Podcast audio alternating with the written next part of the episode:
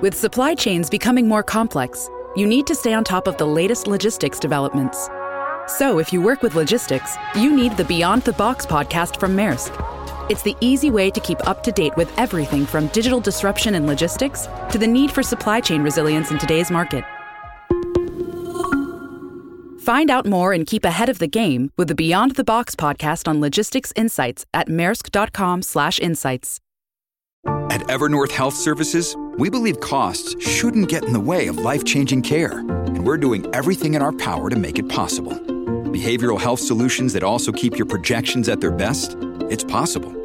Pharmacy benefits that benefit your bottom line? It's possible. Complex specialty care that cares about your ROI? It's possible. Because we're already doing it. All while saving businesses billions. That's Wonder made possible. Learn more at evernorth.com/wonder. And the Oscar goes to. And the Oscar goes And the Oscar to. goes to. Gentlemen, my only object in being here is to try and get at the truth. Where shall I go? What shall I do? He's looking at you, kid. Frankly, my dear, I don't give a damn. Could have been a contender. Fasten your I could have been somebody. They can only kill me with a golden bullet. What have I done? Call me Mr. Tibbs. I'm gonna make him an offer, Ken. All real Love Americans. is, is Love. too weak a word for, Stay back. I, I loathe you. No, I loathe you. I, I love you. I did as instructed. Don't laugh! If there's something wrong, it's wrong with the instructions. This ain't reality TV! Respect it and validate it. Remember that's what you told me. It's time, Robbie. Welcome to the Next Best Picture podcast. Moonlight, Best Picture. Hello, everyone, and welcome to episode 67 of the Next Best Picture podcast. I am your host, Matt Neglia, and today something historic is happening. Something that has never been attempted on the Next Best Picture podcast. Due to unforeseen circumstances, I am actually conducting this episode entirely by myself. And boy, oh boy, what an episode to do it for. So much stuff happened this week. From trailers for Avengers Infinity War dropping online to the Gotham Awards, National Board of Review, Satellite Awards nominations, New York Film Critics Circle, Los Angeles Film Critics. We have some polls to talk about. I got some fan questions I want to answer as well. There is so much to talk about this week. And the be- I think the best way for me to kind of break it all down for everybody is going to just be to just tackle everything one at a time. So the first thing I'll start off with is the 2017 IFP Gotham Award winners. Um, New York-based awards group for independent filmmaking handed out their awards the other night on the uh, uh, I don't remember what night it was actually now at this point, but in any event though, uh, the winners uh, best screenplay went to Get Out. Breakthrough Series short form went to The Strange Eyes of Dr. Myes. Breakthrough Actor Timothy Chalamet for Call Me By Your Name. Gotham Independent Film Audience Award went to Get Out. Uh, the Bingham Ray Breakthrough Director Award went to Jordan Peele for Get Out. I mean, like at this point in the evening, it was like, Jesus, Get Out's winning like everything. This is nuts. Breakthrough Series long form Atlanta. Best Actress Saoirse Ronan wins for Lady Bird. Best Actor goes to James Franco for The Disaster Artist. He did not accept it in full Tommy Wiseau get up with the voice and everything, which was something that I was kind of hoping for, to tell you the truth. But he did say a line from the movie at the end when he was like, "This is my movie, this is my life." You know, that's that was pretty funny. Uh, best documentary, Strong Island, and then best feature went to Call Me by Your Name. So first awards group of the season. Uh, they get their winners out there pretty early. Uh, Chalamet, Call Me By Your Name, obviously, the big takeaways here. And then Get Out, of course, you know, winning Breakthrough Director, Screenplay, and the Audience Awards. So they had a very good night. Then, of course, Lady Bird winning for Saoirse Ronan and Best Actress. I'll tell you right now, uh, she is really at this point. You know, earlier on, I was saying how I thought Margot Robbie was going to win the Golden Globe for comedy musical. I'm starting to think Saoirse Ronan's going to do it. And I think Lady Bird has enough momentum now where it could even pull off uh, potentially the Golden Globe win as well. And why stop there? Greta Gerwig could get in for Best Director, possibly at the Oscars. I mean, that could very well happen. I saw the film for a second time. I'm starting to believe that it could get in for editing too. This film is uh, striking a chord with so many people, and it's probably going to do very, very, very well on the preferential ballot to the point where, quite honestly, I see a scenario where it wins Best Picture. I, I see a world where Metcalf, Saoirse Ronan, the screenplay, and the film, you know, they're all potential winners at this point. So I would not write off Lady Bird at all. Um, you know, it's interesting and funny because uh, Brian Perry was talking to me on uh, Twitter, and uh, you know, he says to me, uh, "Try to talk me down off of the late Lady Bird is going to win Best Picture at the Oscars ledge." And then you know, I'm like, why, why, why would I try to talk you down? It's still too early at this point to know really anything of what's going to go on. You know, there's so many front runners that are trying to vie for uh, the win at this point and it's still early goings, you know. And I mean, that kind of kickstarted with the National Board of Review, uh, who really, truly proved to us that uh, we really don't know anything this early and that everything is up for grabs right now. They listed um, their top five foreign language films, top five documentaries, top films of the year, and top 10 independent films of the year.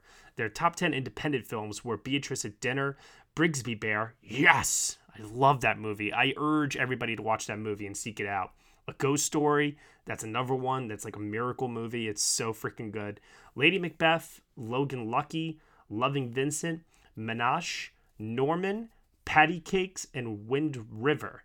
Uh, documentaries were Abacus, Small Enough to Jail, Brimstone and Glory, El- Eric Clapton, Life in 12 Bars, Faces, Places, Hell on Earth, The Fall of Syria, and The Rise of ISIS.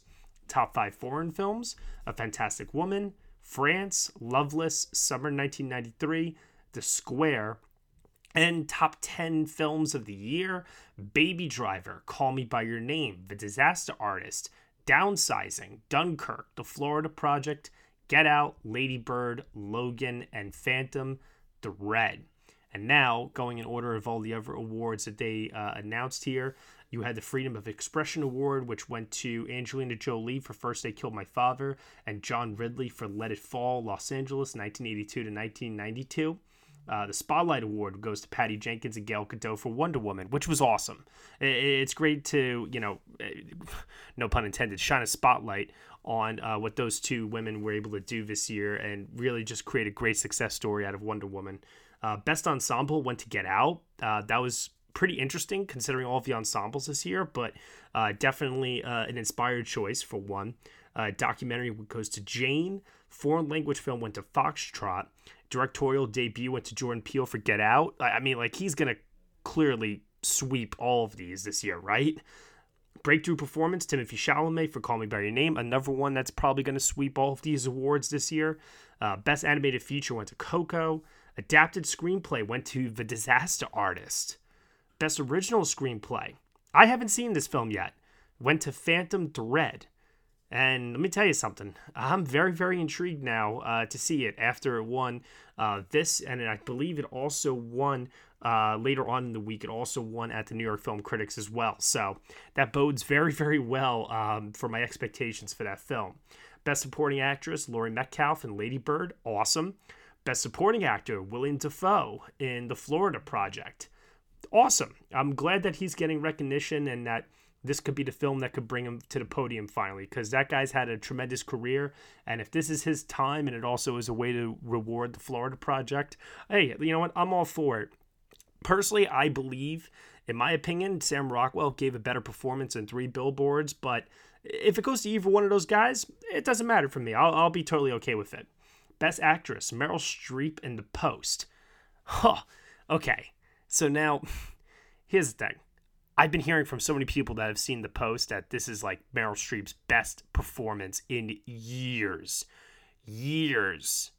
You know, and it's like, well, what was she doing in the meantime, in between then? I mean, she won an Oscar for The Iron Lady, and she also, you know, has given other performances since then that have been nominated. Everybody is saying that this is something else, and that Meryl's really bringing it, and that she is potentially heading for Oscar number four with this one. So, I'm not so sure what to make of it just yet because the competition in Best Actress is pretty fierce right now, as I'll get into a little bit later.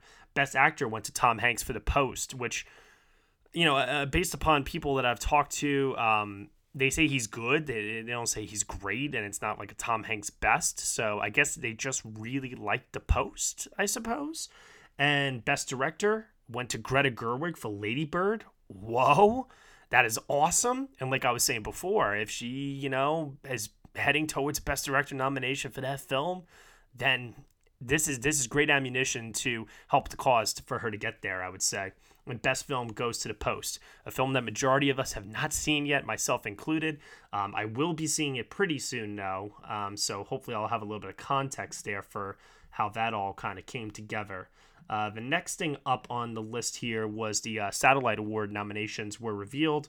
Um, you know, I, I know, I know, I get it. Not too many people are really, really too big into this, but it was nice to see Dunkirk, Shape of Water, three billboards uh, show up. Mudbound showed up a little bit more too.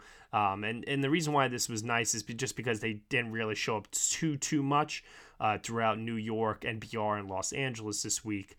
You know, I mean, Jake Gyllenhaal nominated for Best Actor for Stronger. Nobody has mentioned Jake Gyllenhaal yet. Same thing with Gary Oldman for Darkest Hour. Uh, two really fantastic uh, performances this year. And then Margot Robbie for I, Tonya, Diane Kruger in The Fade, which, by the way, I saw that film this week. And In the Fade is a grueling, grueling, agonizing experience. I, I, oh my god, that film just sucked the ever living life out of me. Um, I don't believe there's any like clear good moral to that story whatsoever. And some people might disagree with me on that, but I mean, Diane Kruger really gives it her all. She makes the film worth it, and if I could equate it to anything, it's like being brought on a journey through the seventh layer of hell with Diane Kruger as your guide. So take that for what you will, I suppose. Uh, what else do they have here? I mean, they have a lot of nominees for every single category. At a minimum, at least you know six nominees. It looks like for almost every single one of them. So you know, think you know, it's interesting to look at texts. Texts is texts are where um, my eye usually goes right over to. But then you have like some really, really odd and bizarre exclusions that like I just don't understand, and then some weird inclusions as a result. You know, of course, you're gonna have things like I don't know, uh, what was like one of the big ones here again.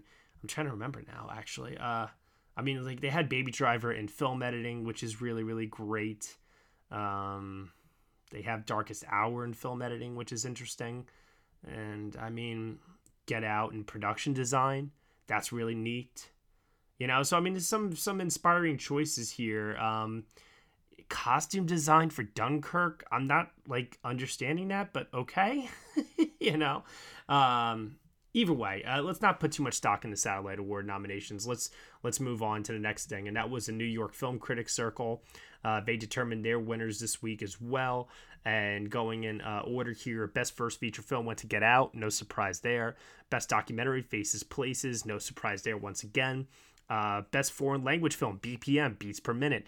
I am kicking myself for not seeing that at NYFF this year. And now I'm like dying to see it because I hear it's amazing. Uh, so I'll definitely be trying to catch that one pretty soon. Best animated film went to Coco. No surprise there. That film is going to just pff, sweep through the season. It's literally got no competition, I would say. This was a surprise. Best cinematography, Rachel Morrison from Mudbound. You know, I thought about this at first.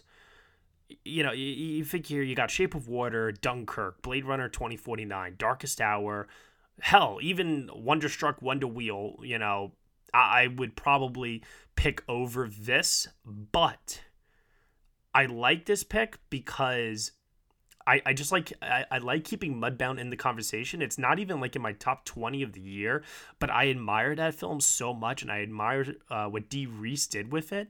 And I do think that there is. I mean, I'll tell you, if, if that film was simply the second half of that movie, uh, getting nominated for all of these awards, I'd want to give it every single award. Uh, as is, it's got that first half, first half that I'm not a big fan of, and thus the film is a mixed bag for me. But you know what? Uh, if it means that Rachel Morrison uh, is the first female cinematographer that gets nominated for an Oscar, then pff, I'm all for it. So let's let's keep pushing it. Let's make it happen. I'd say. Uh, best screenplay: Paul Thomas Anderson, Phantom Thread. As I said before, uh, I, I, like I said, I, I gotta see this one. Best supporting actress: Tiffany Haddish for Girls Trip. Okay, so a lot of people made a lot of noise about this online so many people were like, "What? Like you're gonna pick that over Allison Janney, Laurie Metcalf, etc., etc., etc. And my thing is this we're always complaining every single year about how the Academy is always nominating the same type of films. It's always the same movies that are up for awards consideration, yada, yada, yada. And we want to see them expand. We want to see them diversify, et cetera, et cetera, et cetera. And here, the New York Film Critics Circle are putting forward a contender saying, hey, you know what? give this person a second look. Let let's try to make this person a part of the conversation if you're not taking it that seriously. And people then put up their hands and they go, "Oh, I wanted you guys to do something wild, but I didn't want you to do that." Come on. Seriously? Come on. You know, I, have seen comedic performances get uh, wins from the New York Film Critics Circle before. Uh, you know, Eugene Levy, uh, Cameron Diaz. You know, they, they've gone there before, so I don't understand why this is like such a shocker for anyone. Um, and then she said she's great in the movie. She's fine in the movie. And people making like the comparison to Melissa McCarthy and Bridesmaids, uh, Marisa Tomei, My Cousin Vinny, like this is not unheard of for a comedic performance to get this kind of attention. And if you don't think that it deserves this level of attention, um, I, I I'd ask to keep a more open mind on the matter, only because I think we're entering into a new age where we should not be pigeonholing uh, awards films anymore, and we should really be expanding and looking outward. If this means that Andy Serkis can start getting consideration for his performances, or if this means that um, maybe a Star Wars film can become a Best Picture nominee again. You know, look at last year. Deadpool showed up at all of the guilds. It showed up at PGA, it showed up at WGA, it showed up in uh, Best uh, uh First Feature uh, to DGA. You know, it, it didn't get a single Oscar nomination, but you know, it, it kind of is sending a signal to everybody. You know, Mad Max Fury Road was that film that everybody thought like, ah, that's a great summer movie, awesome action film, like one of the best I've ever seen. I don't think Oscars are going to touch that outside of Tex. Best Picture, Best Director nominations, boom. You know, so I mean, I think we're getting to like that tipping point now where the Academy is slowly every single year showing us that they are willing to actually put in the best performances, the best text, the best pictures, etc., etc., etc. That we need to I, I think we need to you know take the blinders off a little bit and i think we need to look at all potential possibilities regardless of genre regardless of demographic that it's targeted at. I, and i think that's good for the industry. I think that's good for keeping everything as open as possible because quite frankly i get tired sometimes when i'm making my predictions and i get everything correct. I want to be surprised. Don't don't you want to be surprised by the inclusions or and exclusions etc I mean, that's what keeps it fun in the end. So good for Tiffany Haddish, good for Girls Trip, good for everybody that was a fan of this win. This is this is awesome. Best supporting actor Willem Dafoe in The Florida Project. You know, I know everybody was you know, you know, going on and on about how he missed out at Indie Spirits, but he got the NBR, he gets the New York Film Critics Circle Award. Later on, he gets Los Angeles. He gets the trifecta, people. I'm starting to think that as much as we all thought Sam Rockwell was going to contend, I think Willem Dafoe is Mahershala Ali this year. And I think he's winning almost everything. Ah, still too early to tell for sure, mind you. But this is a pretty strong indicator that that's where we are heading. Uh, Best Actress goes to Saoirse Ronan for Lady Bird. She had a great week. I'm very, very happy for her. She, I think she's phenomenal in the film, and I think it's her best performance yet. Best Actor, Timothée Chalamet in Call Me by Your Name. Kid is freaking awesome. I mean, I'll be I'll be honest. I didn't think there was much to the performance until those final credits, but those final credits really blew me away to the point where I, I have no complaints against this win whatsoever. Is he my personal winner? No, but I think that he is truly deserving, and I would, yeah. And I, but here's the thing too. I, I want to manage everyone's expectations. I don't think a 21, 22, however old he is, kid is going to win Best Actor at the Oscars, no matter how many critics awards he ends up winning. I just don't see it happening. And you know, I, I just got off this whole soapbox before about talking about diversity and change and so on and so forth. This is one of the things, though, that I just like for the life of me, I as I can't see it happening. Nomination, sure. Win, Uh, I don't know. There's a lot of other factors involved here. So, regardless of whether you think he gave the best performance of the year or not, I mean, Adrien Brody is still our youngest Best Actor winner, and he was in his late 20s. So, take that for what you will. If you think Chalamet is going to break the record, good for you. We just saw the youngest Best Director winner in history win last year. So, I guess anything is up for grabs at this point. Best Director Sean Baker for the Florida Project. I mean, uh, one only needs to look at the visuals of that film, the way it's edited, his work with the kids. I mean, the ending to that movie, my God, the final 10 minutes are just incredible.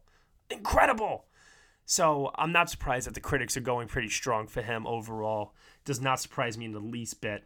And best film goes to Lady Bird because, as I said before, who doesn't who doesn't like that movie? That movie is just it's it's practically impossible to hate Lady Bird. Los Angeles film critics just finished up earlier today. Best cinematography winner was uh, Shape of Water. Runner up was Blade Runner 2049. I was pretty shocked by this. I think Shape of Water has excellent cinematography. The digital photography in that movie is really, really great. It'll for sure be nominated for the Oscar. But Blade Runner 2049, I still think it's the best cinematography of the year. I think it's best cinematography I've seen, and definitely better than anything I saw last year. Uh, probably the year before that too. I mean, because the way that Deakins manipulates light in that movie, uh, the way that he's able to utilize the production design, I, I mean, the use of colors, that that film is the full package right there. It truly is. Best score went to Phantom Thread. I'm dying to hear Jonny Greenwood's score. I've heard that he's topped himself with this uh, Paul Thomas Anderson collaboration, so that alone's got me pretty pretty excited. Runner up was Shape of Water. Um, that is currently my Oscar prediction until I guess I see Phantom Thread at this point. Best Supporting Actor, as I said before, Willem Dafoe won for The Florida Project. Sam Rockwell was the runner up for Three Billboards outside Ebbing, Missouri. And Three Billboards did not have the best uh, week. You know, didn't show up anywhere at New York Film Critics, didn't show up with the National Board of Review, did not get a single win here at Los Angeles, and only got runner ups. So I'm hoping it can find a way to bounce back. But also, too, the film's playing a little bit wider now. Audiences are starting to see it. I'm not quite sure if they're getting it as much. I mean, it's good that audiences are getting out and they're seeing it. You know, it's doing okay at the box office right now. It's like neck and neck with Lady Bird pretty much every single week, which is good to see. But I'm afraid that the message is not resonating with everybody with that film. And yeah, whatever. I mean, is there a way it could bounce back later? Sure, I, but I think that it needed stronger box office and it needed to connect more with people uh, to solidify these wins. As it is, I think all the wins that I might have projected for it uh, even a month ago, you know, I was thinking it could win Best Picture, Best Supporting Actor, Best Screenplay. Um, I think all of those are in jeopardy now. So, uh, Best Production Design, Blade Runner 2049, Shape of Water. Once again, I would have flip flopped it. I think Shape of Water has the best production design I've probably seen this year. Uh, but uh, this is still pretty awesome either way. I mean, you know, with this and cinematography, you know, the two films there. I, you could flip them either way, and it would it would be totally fine. Best editing goes to Dunkirk. No surprise there. Uh, runner up was I, Tonya, uh, which I am seeing this week finally, so I'll be able to finally have some context on that one. Best supporting actress Laurie Metcalf for Lady Bird. You know, it's interesting. We all talked about Allison Janney like for weeks leading up to these awards, thinking that she was going to win somewhere, something, anything. She hasn't won anything yet and it's been all Laurie Metcalf except for that Tiffany Haddish win so far. Um, I'm starting to think that if anything, maybe Laurie Metcalf is the Patricia Arquette uh, of this year. Maybe she is the uh, way that they reward Lady Bird in the end. Uh, it remains to be seen. You know, like I was saying before, Lady Bird could go all the way to Best Picture, probably on that preferential ballot. Runner up was Mary J. Blige from Mudbound. Best documentary film, Faces Places. Runner up, Jane. Best Screenplay. Mind you, they also combined adapted and original here, so a lot of competition to go around there. Uh, Get Out wins uh, for best screenplay. Runner up was Three Billboards Outside Ebbing, Missouri. You know, I saw this really great video this week on Get Out, and it was Jordan Peele talking about um, all the fan theories and you know uh, clarifying or uh, totally uh, discrediting any uh, fan theories that were presented on the internet about the film and it kind of made me appreciate the film screenplay on a whole new level and it actually made me want to go back and rewatch get out i think i might actually do that when i'm done recording this actually uh, best animated film, The Breadwinner. Uh, runner up was Coco. I predicted that. I'm very, very proud to say that I predicted that. best foreign language film was a tie. And when they do ties, they don't do a runner up. Uh, Beats Per Minute and Loveless. Best actor, Timothy Chalamet for Call Me By Your Name. Runner up was James Franco for The Disaster Artist.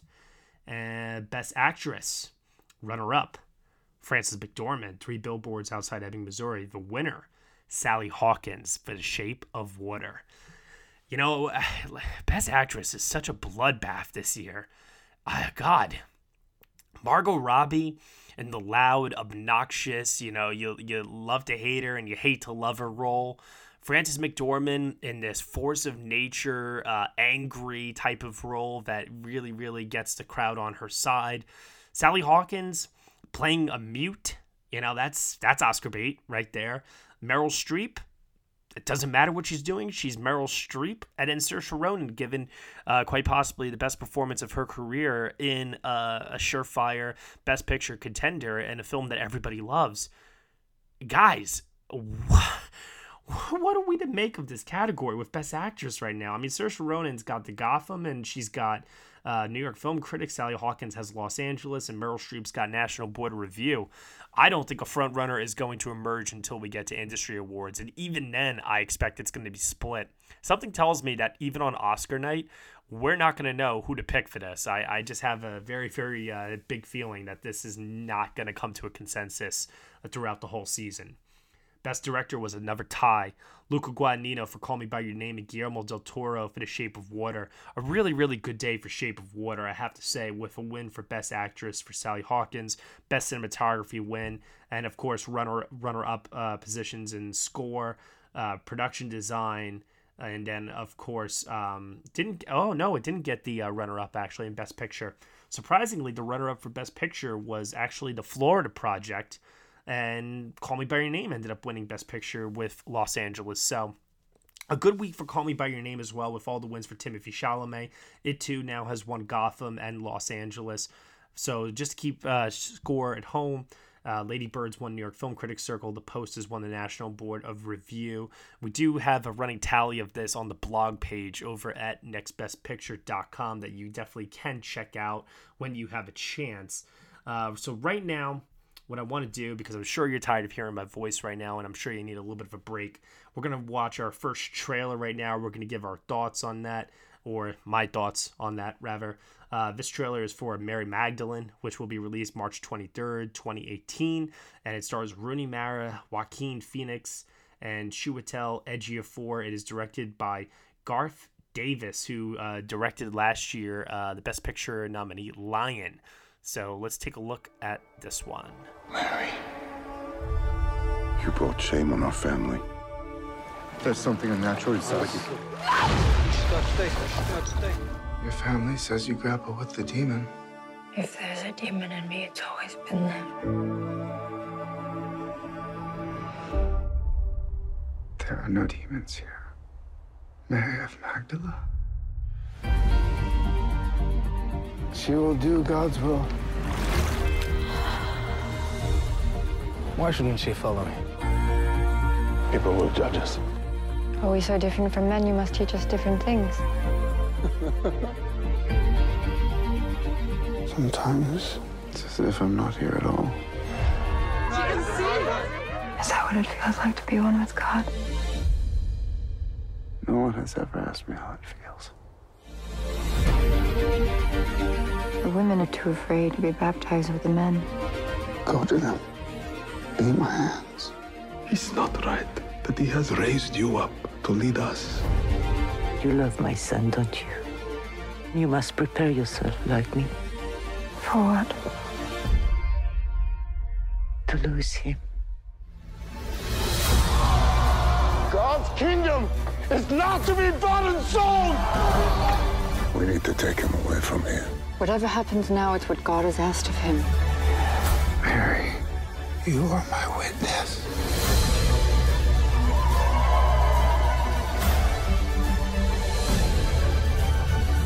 I'll be with you to the end. Never speak again in his name. The world will only change as we change. I will not be silent. I will be heard. Okay, so this film is a was a Weinstein film. Of course, now the Weinstein logo has been removed from it, and he has obviously no uh, ties to the movie now in its release. But I mean, listen, you're gonna make a movie about Jesus. You're you know you're already asking for a little bit of controversy there. Got Rooney Mara playing Mary Magdalene uh, and Joaquin Phoenix. You know, two two white people uh, once again in these roles. Um, cinematography did not look that amazing. I just nothing really about this stood out to me, but I will see it for the simple fact that it's Rooney Mara and Joaquin Phoenix. I mean, they're both two tremendous actors. Garth Davis definitely built up some goodwill with Lion last year, so I mean, there's reasons to want to check this one out. Um, the March release, though, definitely doesn't help me in terms of my confidence, though. Uh, usually that seems like it's traditionally like a dumping ground for this type of movie during that season, so. Uh, it's really funny though. This dropped uh, at, at, exactly the same time that another trailer dropped uh, later on in the day, and uh, the internet was definitely uh, going pretty nuts about that. So um, I'll definitely be talking about that one in a little bit here. But right now, I want to take a minute to answer some fan questions. Uh, so let's see what we got going on there. Okay, so the first one up here, Josh Parham. In all seriousness. What do you see are the circumstances that could prevent Gary Oldman from winning Best Actor, and who do you see uh, possibly taking it from him? Well, circumstances preventing Gary Oldman from winning Best Actor, Josh, are quite simple. If the guy opens his mouth and he says the wrong thing and he's not remorseful about it and it, it is what it is, you know, I mean, his his politics and his viewpoints are all out there for the world to see if he makes a mistake on the campaign trail, uh, that could hurt him. That's and that's it. That's all that really needs to happen. You know, we're living in such like a witch hunt, lynch mob uh, mentality right now. The, the society is just absolutely crazy with you know, coming after everybody for all these accusations, and you know, it's black and white, and there is no gray anymore with anything. So the minute Gary Oldman slips up, they're, they're not gonna let him, you know, off the hook. And I think that'll be all it will take at that point. Who could take it from him? Well, everyone's going to say Timothée Chalamet, but if Phantom Thread's really that good, Daniel Day Lewis, I'm telling you, if this is really truly his retirement, I mean, yeah, I, I could see it. I could see it happening. You know, why not? He's he's like Meryl Streep, you know, pretty much re, you know referred to as the greatest living actor today. So why not? You know, why not? Uh, this one comes from KU Fan 92. If you could take any Oscar winning actor or actress, have them win an Oscar for a performance of theirs that wasn't nominated instead of the one they won for, which would it be? Hmm. Okay. All right, I think I got this.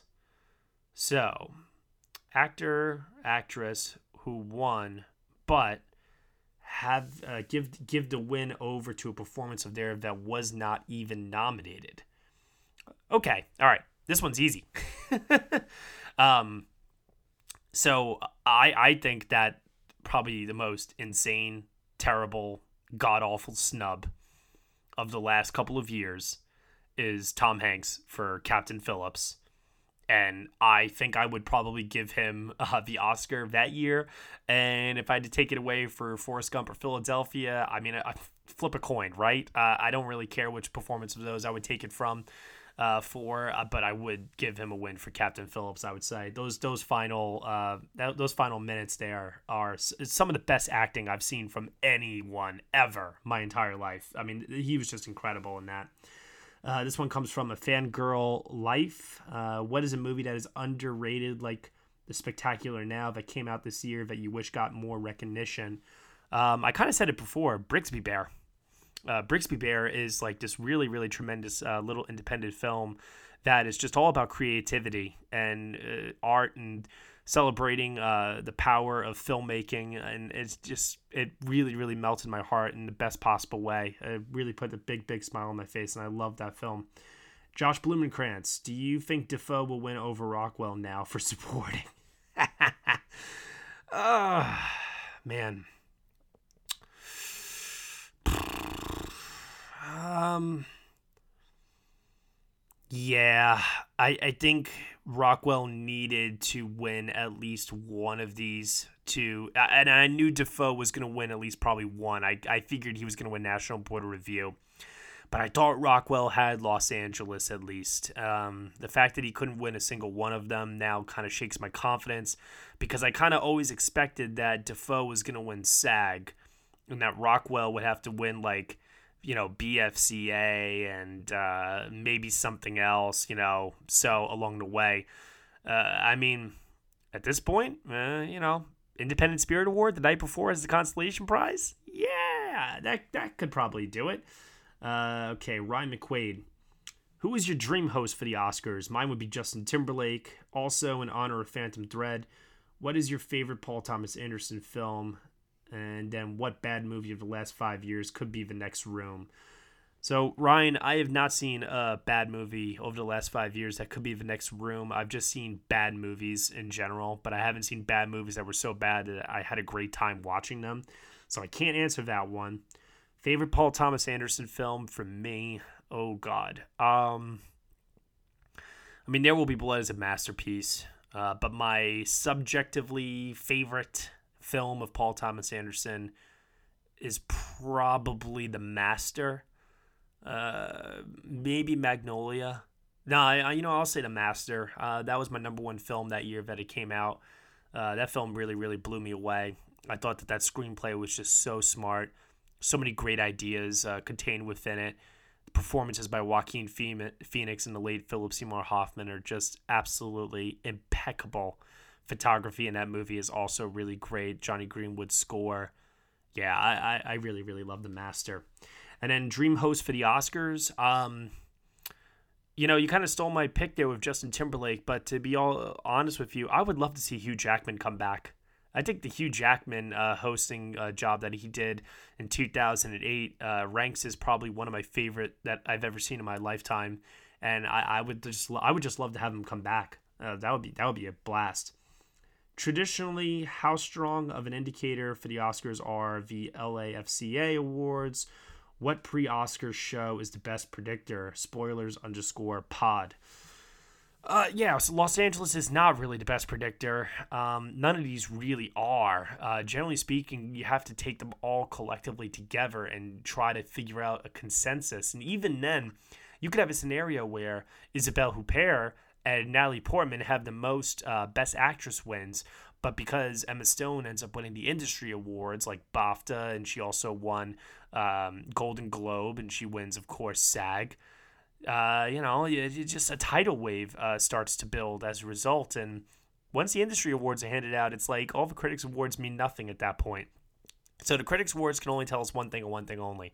Is there a general consensus? You know, if you start seeing something that's a steamroller and is really plowing through everything and taking all of the awards, like Christoph Waltz and Glorious Bastards, Mo'Nique and Precious sort of year, then you can kind of then go, oh, okay, I think that that person's going to win the Oscar.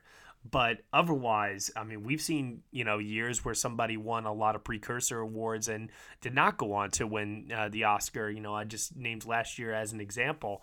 So it's tough to say. It's really really tough to say. But um, I, I would say no. I would not say that that, that they are the best predictor. Um, which precursor Oscar show is the best predictor?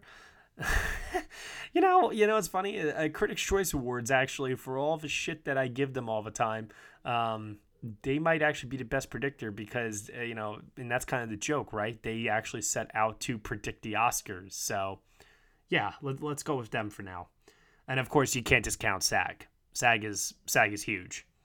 Uh, Critics' Choice nominations are this week. You know, good segue. What are your strange strangest picks for their categories? Tiffany Haddish or Lois Smith in supporting? Is Darkest Hour even going to be nominated there? Okay, so this is from Cat29, and here's what I have to say about this. You know, when it comes to Critics' Choice Awards, skew close to what you think the Oscars are going to do. You'll probably end up doing pretty well. You're not going to get an out of left field nomination like a Lois Smith, unfortunately. I, I, you know, that's something that's just reserved for like Independent Spirit Awards, but you don't typically see that happen at uh, Critics' Choice Awards. Now, you know, eh, you might see something like that happen at SAG. You know, James McAvoy could show up at SAG for Split, but I don't see that happening at Critics' Choice Awards. So that's that's my example there. And then last but not least, uh, and I don't see who this one is from, but it says, Why is Three Billboards already getting backlash? Is it because it was declared the front runner? Call Me By Your Name also does already get think pieces. Uh, yeah, so we were desperate for a front runner. We kind of anointed one when that uh, audience awarded Toronto happened, and Three Billboards enjoyed, you know, the nice life of being the front runner for a little while. Um, of course, then people start to see it in the theaters, and what happens when you're an early front runner? Uh, you can't meet people's expectations. Uh, it's been built up way too much on the festival circuit. So that is the problem that has happened with uh, Three Billboards. It is kind of also the same thing that is happening to Call Me By Your Name in a sort of way, uh, simply because I'm a living example of that. I saw the film at NYFF. I thought it was great, but I didn't really think it was life changing or the greatest thing I'd ever seen. And people can tell me I'm crazy all they want. People can tell me that, you know, oh, you know, it's, you know, just you wouldn't understand, you know, eh, because it's not a movie that's made for me. All right, sure, whatever. But I mean, I'm I'm also judging it based on other factors as well. And if you want to hear my full thoughts on that, you can listen to my podcast review that I did of the film with Will Mavity for more. Uh, this one comes from TikTok Animation. I have the perfect question, and it's a gif of Tommy Wiseau saying, "Anyway, how's your sex life?" That's beautiful. Uh, that's great. Uh, let's see what else we got here. Uh, do you think there'll be a bias against Timothée Chalamet's age for the Oscars? Not a lot of lead actors nominated that age. This is from Ben Kelly, 66. Um, nomination, yes. Win, no. Eddie Lopez, if you could give any award in any category to a 2017 film that you know is going to be completely overlooked, which film and what award would it be? Ooh, a Ghost Story, Best Original Screenplay. Easy. Ah, boy, oh boy, oh boy. What else we got here? Which percent of the overall Academy membership do all the early Critic Association, Spirit Awards like organizations represent? Jesus. Could one aggregate all the results and figure out a per- percent of potential Oscar votes already accounted for, thereby enhancing one's chances of correct guesses? Yeah, I'm sure somebody could do that. Somebody get on that right away. Uh, this one comes from Kevin Claywitter and on Twitter. Now that we've seen a preview of how critics view the contending movies, what movies do you think will be better received by the industry? Um, I expect Dunkirk to be very well received by the industry because of the technical achievement that it is. I know the tech branches are going to go pretty hard for that one. Uh, Shape of Water, I expect will do very, very well. I still think Three Billboards is going to show up in SAG Ensemble and as a result, I think that that will, um, you know, do pretty well for itself uh, there. Uh, I think Lady Bird's to do very, very well. Call Me by Your Name will do very well. Um, both for the same reasons, you know, strong with actors, strong with the writers branch. Uh, what else we got there? Darkest Hour. I don't expect it to any, you know, to be a nomination leader. I don't think it's showing up in picture anymore. I don't. I, am about to drop uh, Joe Wright from my director lineup now. Uh, probably gonna uh, put Jordan Peele in there for Get Out at this point. Uh, but I do expect it to still show up in some of the text. I expect it to show up in makeup, cinematography, production design, things like that. Uh, let's see. Uh, as I'm going through my Twitter feed, I see a lot of people saying that they would volunteer as tribute, uh, like in the Hunger Games, if I needed a guest. So that's pretty funny. Um, I wish I had seen these sooner. Uh, okay. Among the three groups, the National Board of Review of the New York Film Critics Circle and the Los Angeles Film Critics Association, which do you think has the best selection of awards winners and why? This is from the Cinephile Lightbox. Um, oh boy, New York. Why do I say New York?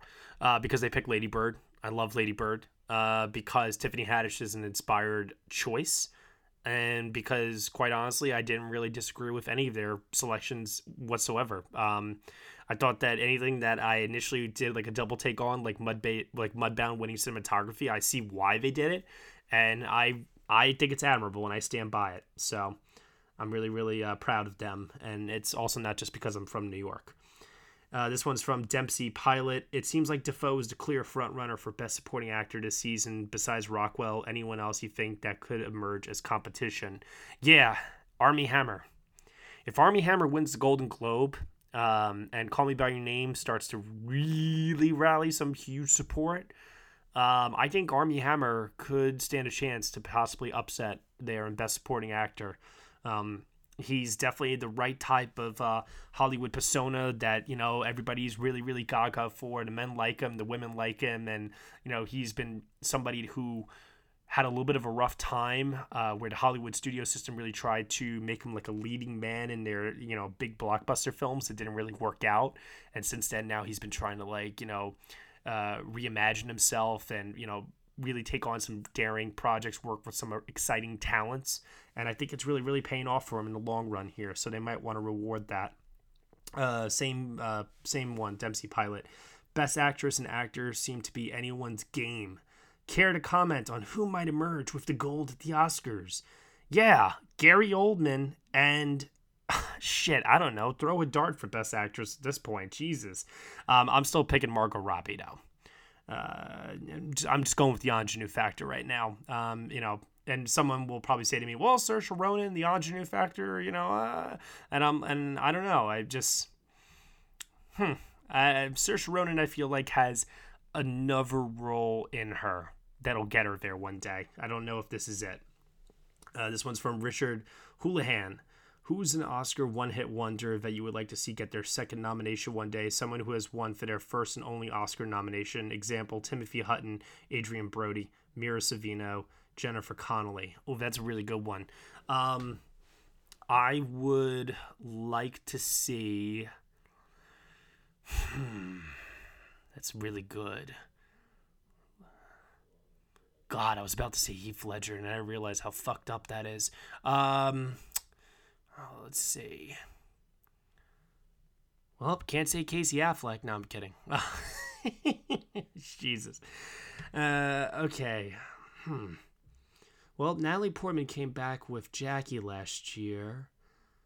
Uh, Jeff Bridges came back with Hell or High Water. Uh, Jeremy Renner came back with The Town. Hugh Jackman, Les Miserables. Oh, wait a minute. Hugh Jackman. Hugh Jackman. Yeah. Yeah, I say Hugh Jackman. Let, us get him a nomination for Logan, shall we? let's not give up on this. Let's let's try to push that one. Um, uh, other than that, I mean, I don't know.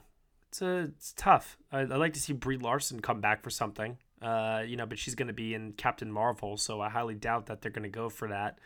So I'm still waiting for Joel Edgerton to get an Academy Award nomination. Uh, Tom Hardy too. Let's get Tom Hardy a win. Let's make that happen at some point. Uh, what is the worst movie that you think could get an Oscar nomination this year? Ooh, worst. Oh my. Well, uh, let me put it to this way. I don't think I have any films that I gave like a six to uh, that are getting a best nomination, a best picture nomination. I think the lowest grade I have is a a seven right now. Um, so no, I'm just gonna go with no for that one. I don't think there's anything that I would say is terrible that could get in there. I think all the films had stand a chance to get in are great, objectively speaking. Uh, and if you disagree with that, you think something is truly awful, then I mean, you know, hey, that's your opinion, man. Uh, okay, man, Dempsey Pilot, he's still coming at me with like all these questions here. Get Out and Jordan Peele both look like they're here to stay for award season. Yes. Do you think Get Out is good enough to get a Best Original Screenplay nom at the Oscars? Yes. Do you think Jordan Peele will get a Best Director nom at the Oscars? Yes, I do now. Uh, what has surprised you the most this award season? Uh, Get Out. Is there a movie that hasn't come out yet that you consider to be Oscar bait, but you think won't get nominated for any awards? Uh, no. I think The Post is going to get nominations. I think I, Tonya is going to get nominations. I think Star Wars is going to get nominations. Molly's Game will probably show up in Best Adapted Screenplay. Phantom Thread is definitely showing up somewhere. Oh, you know what? Hostiles. Hostiles could go home empty-handed with no no nominations. Danny M at Cinema Paradox. Uh, is Oldman no longer our presumed frontrunner? No, he still is. You need to calm down. I know critics groups are not reflective of the industry, but still, no, no, still nothing. You need to calm down. Franco and Chalamet are hot right now. No, yes, yes, but they're gonna cool down. Believe me. Phantom Thread also doing well. Is Best Actor more contested than we thought? No, I'll tell you why. Oldman is going to win BAFTA. He's going to win SAG. Like, I I will I I will.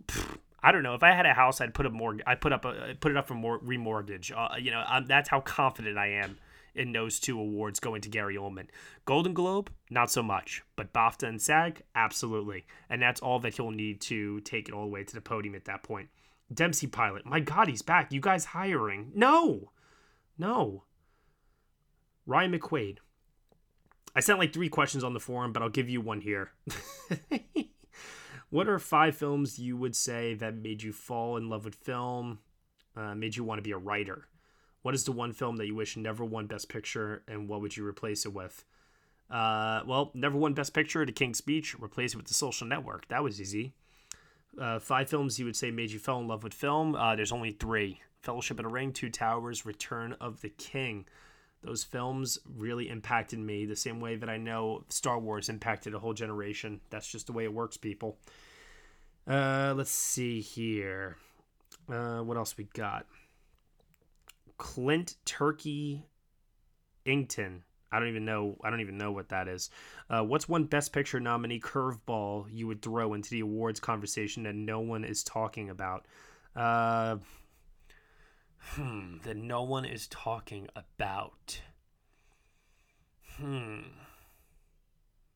Andy Serkis for Best Actor for War for the Planet of the Apes. Uh, that would be that would be a curveball. Um, that would be awesome.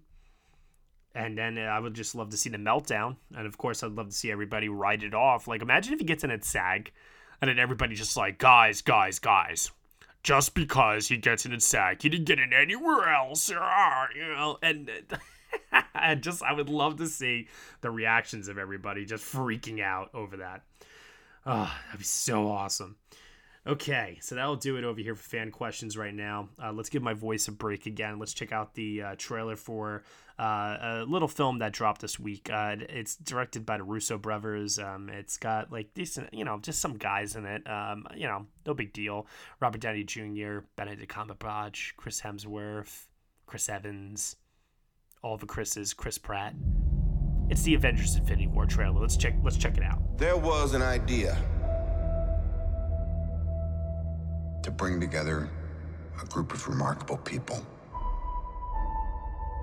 To see if we could become something more. So when they needed us, we could fight the battles. That they never could.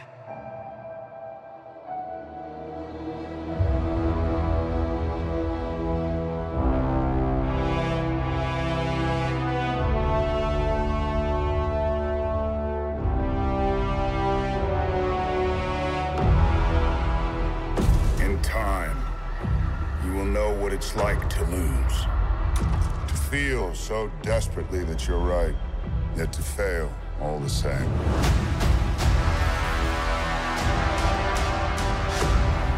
Dread it. Run from it. Destiny still arrives.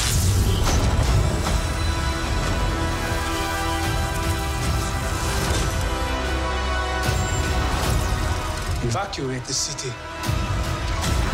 Engage all defenses. And get this man a shield.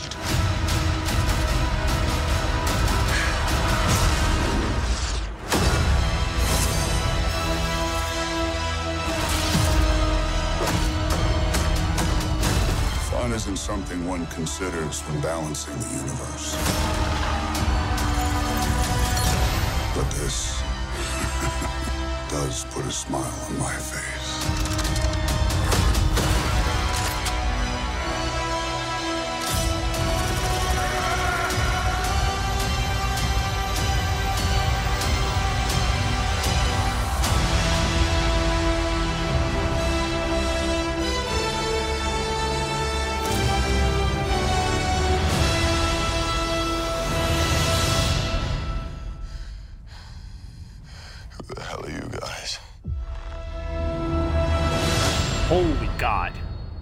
Oh my God. I'm not a comic book geek, so I can't really go into like frame by frame, like what's going on here.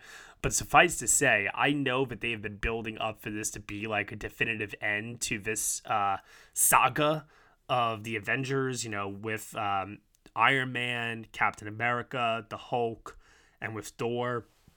And everybody else that's kind of like come into it, like the like Ant Man, uh, Guardians of the Galaxy, and so on and so forth. But oh man, I'm starting to wonder. Like here's my here's my big prediction. Okay, my big prediction for Inven- Avengers: Infinity War is because Captain America: Civil War ended up with uh, Tony and Cap, uh, I guess, being okay with each other, but not really okay with one another. I think that conflict is still unresolved, and something tells me that they are going to kill off both of them, and they're going to kill both of them off in a way that uh, will be sad because I think they're to like do something where. Uh, they both have to like you know like try to help each other or they do something together to save the earth or you know just something where in their final moments they've reconciled with one another, but it also means their death. You know what I mean? Like that that would be oh, that would just break so many hearts and that would just be so poetic. And I and I do believe that they're the two that are probably going to go uh, in the end. Uh, it, definitely Tony. Uh, I can't see Robert Downey Jr. playing this role anymore. So, uh, Josh Brolin uh, as the big bad in this movie. I can't remember what the hell his name is. Da- Thanos. Thanos. So, geez, had a moment of uh, lapse there yeah, he looks better than Steppenwolf. I'll, I'll give it that, but it's still a little clunky to me having an all CGI villain like that. Hopefully, it works a little bit better in the final product. I'm really, really excited to see more of Black Panther. I can't wait for that movie in February. And uh, some of the stuff they got going on there, like in the African jungles where they're like running through the forest and they're out in the open field. Uh, you know, a, a Dothraki horde net on an open field. That's a Game of Thrones reference right there. Um, that that stuff is pretty awesome. That stuff is uh, that stuff looks great. So I'm really really excited to see um, how they're able to balance all of these characters. I, I, feel like the film has to be something like two hours and 45 minutes because th- there's no other way that they can possibly give every character their due and their moment to shine unless if it's like that kind of a length. So uh, we'll see what Kevin Feige Russo brothers and everybody else has up their sleeves for this one. It's going to definitely be a monumental uh, cinematic movie event and one that I personally cannot wait to see. So get on the hype train. I'm pretty excited. All right, we're going to finally uh, finish things off here uh, with our polls. Let's talk about some results from last week. So, last week, uh, the poll question was who is your favorite silent film character? And there were a lot of choices uh, to choose from. You know, we had Ada McGrath from The Piano, Chief from One Flew Over the Cuckoo's Nest, Dopey, Snow White and the Seven Dwarfs, Dumbo and Dumbo, Dwayne from Little Miss Sunshine, Edward Scissorhands and Edward Scissorhands, Gromit, The Curse of the Were Rabbit, Hattie uh, from Sweet and Lowdown, Jason Voorhees from Friday the 13th, Josh Singer John Singer from The Heart is a Lonely Hunter, Snoopy from the Peanuts movie, Maggie Simpson from the Simpsons movie, Melinda from Speak, Michael Myers in Halloween, Mitch in Waiting, Mr. Bean and Bean, The Renter and Extremely Loud and Incredibly Close, Sarah and Norman, Children of a Lesser God, Silent Bob and Clerks, The Thin Man, Charlie's Angels, Tinker Bell, Peter Pan, WALL-E and WALL-E, and of course, if that wasn't enough, there was a write-in option. Oh, man. So, uh, the amount of votes that we got for this one, uh, leading the way with 17.86% of the vote. The winner is voted on by you, the dear readers and followers of nextbestpicture.com. I thank you guys so much every week for voting on these. Ada McGrath and the piano, everybody. And then in second place, with 10.71%. Silent Bob and Clerks. Not too shabby, everybody. Not too shabby. There was a tie for third place for uh, Gromit, uh, The Curse of the Were Rabbit, and Michael Myers in Halloween. Uh, poor Jason Voorhees did not stand a chance against Michael Myers. Actually, uh, he only got one vote, so uh, that's pretty. That's pretty interesting. Uh, write-in options were for No Face and Spirited Away. I like that one. The Tramp in several Charlie Chaplin movies. Oh man, oh, oh, why did I not? Oh, oh man, oh, God, I'm like, I'm like really uh, like offended myself right now for leaving that off. Oh man, damn me. And then Harvey was another write in option. Oh man, I'm just like really upset that I did not think of the tramp as a selection there. That should have won. Anyways, thank you everyone that voted on last week's poll. Uh, this week's poll is currently up at the moment. It is centered around I, Tonya. And this week we are asking everybody um, which is your favorite film that centers around a controversial figure. Uh, the choices that we have provided are The Aviator, Behind a Candelabra, Black Mass, Bugsy, Carlos, Catch Me If You Can, Downfall, Ed Wood, The Fifth Estate, Hoffa, The Iron Lady, J. Edgar, Kinsey, The Last King of Scotland, Malcolm X, Nixon, Patton, The People vs. Larry Flynt, Quills, Raging Bull, Sid and Nancy, The Social Network, Steve Jobs, W, and The Wolf of Wall Street. There is an other option as well for a write in. Uh, be sure to check out the polls on nextbestpicture.com. Leave a vote. Let us know which biopic featuring a controversial figure is your favorite. And I don't know. Um, this is pretty. This is a pretty extensive list here for me. Um, I, I mean, it's between Raging Bull and the Social Network, I suppose. For me, I I love the Social Network though, so I'd probably pick that, even though I don't think that Mark Zuckerberg is the most controversial figure in the world. But I guess to some people he is. So yeah, you know what? I'll probably pick that if anything. Uh, and then I just want to leave us off here by talking about what we have coming up this week. So uh, it is currently right now December third. Uh, Los mm-hmm. Angeles Film Critics Awards uh, were announced obviously today. Uh, the Annie Award nominations are going to be this week. So will be the Critics' Choice nominations. Washington, D.C. Critics nominations are also going to be announced this week. Uh, AFI Awards, the Washington D.C. Film Critics, Alliance of Women Film Journalists Awards, European Film Awards, and I believe that will be it for this week. Um, next Sunday, British Independent Film Awards, Boston Society of Film Critics, and the New York Film Critics Online Awards as well. Uh, we will try to record after those have announced so that this way we have a chance to talk more about what's growing as far as that general consensus is concerned and then hopefully we have some you know some things cleared up for us. I mean, I'd love to start to see a front runner start to emerge best actress so that I could stop obsessing over that category. I'm sticking with Margot Robbie for now until somebody tells me otherwise. Um, I don't know. Like maybe I should just move over to Meryl and you know go back to picking the post again in Best Picture at this point and have that be the only two that the film ends up winning. I, I don't know. I, I, I I'm gonna be seeing the post soon. I, am seeing that film. Um, not next week, the week after. So I should hopefully have uh, a little bit of a better idea at that point. Same thing with Phantom Thread. I'm seeing that very, very soon. Um, and that'll just about do it here. I mean, by God, I can't believe that, you know, I've gone on this long already all by myself. I hope you guys are not too bored listening to my voice over here. Uh, but it is actually kind of ironic in a sort of uh, way because we got a review this week for uh, the Next Best Picture podcast on iTunes. And I really, really, really wanted to read it to you guys. Um, seeming, seeing as how like this is probably uh, the best opportunity to do so. Let me just pull it up right here for a second. Uh, reviews, okay. I always love it when you guys leave us something.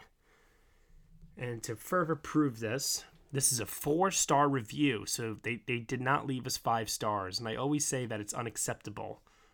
But here's what this person, Scuba Steve 1219, had to say Neglia's way of speaking. Is it an accent thing or an impediment? Saying another instead of another, and so on and so on. It really takes me out of the experience. Other than that, it's an above average movie review podcast. Above average movie review podcast. You say Scuba Steve 1219. Well, you know what? You gave me four stars. You say that I'm above average. I'd like to uh, work my way to hopefully uh, getting you up to that five star rating, and hopefully then you can give me another review on iTunes at that point. Speaking of which, that's going to conclude episode 67 of the Next Best Picture podcast. We made it. We made it to the finish line, everybody. I want to thank you so much for sticking it out with me all the way to the end here. Thank you so much for always listening and your support over at nextbestpicture.com. Buy a t shirt in the store, vote on the polls, leave us a review on iTunes, show us some love. Do whatever you can. I would really, really, really appreciate it from the bottom of my heart. Thank you so, so much. You can subscribe to us on iTunes, SoundCloud, Google Play, Stitcher, TuneIn, Player FM, and on Castbox be sure to leave us that review on iTunes one more time. Yes, I will say it once again for everyone that's listening out there. Thank you once again so, so much, everybody. Ah, I did it. I will see you all next time.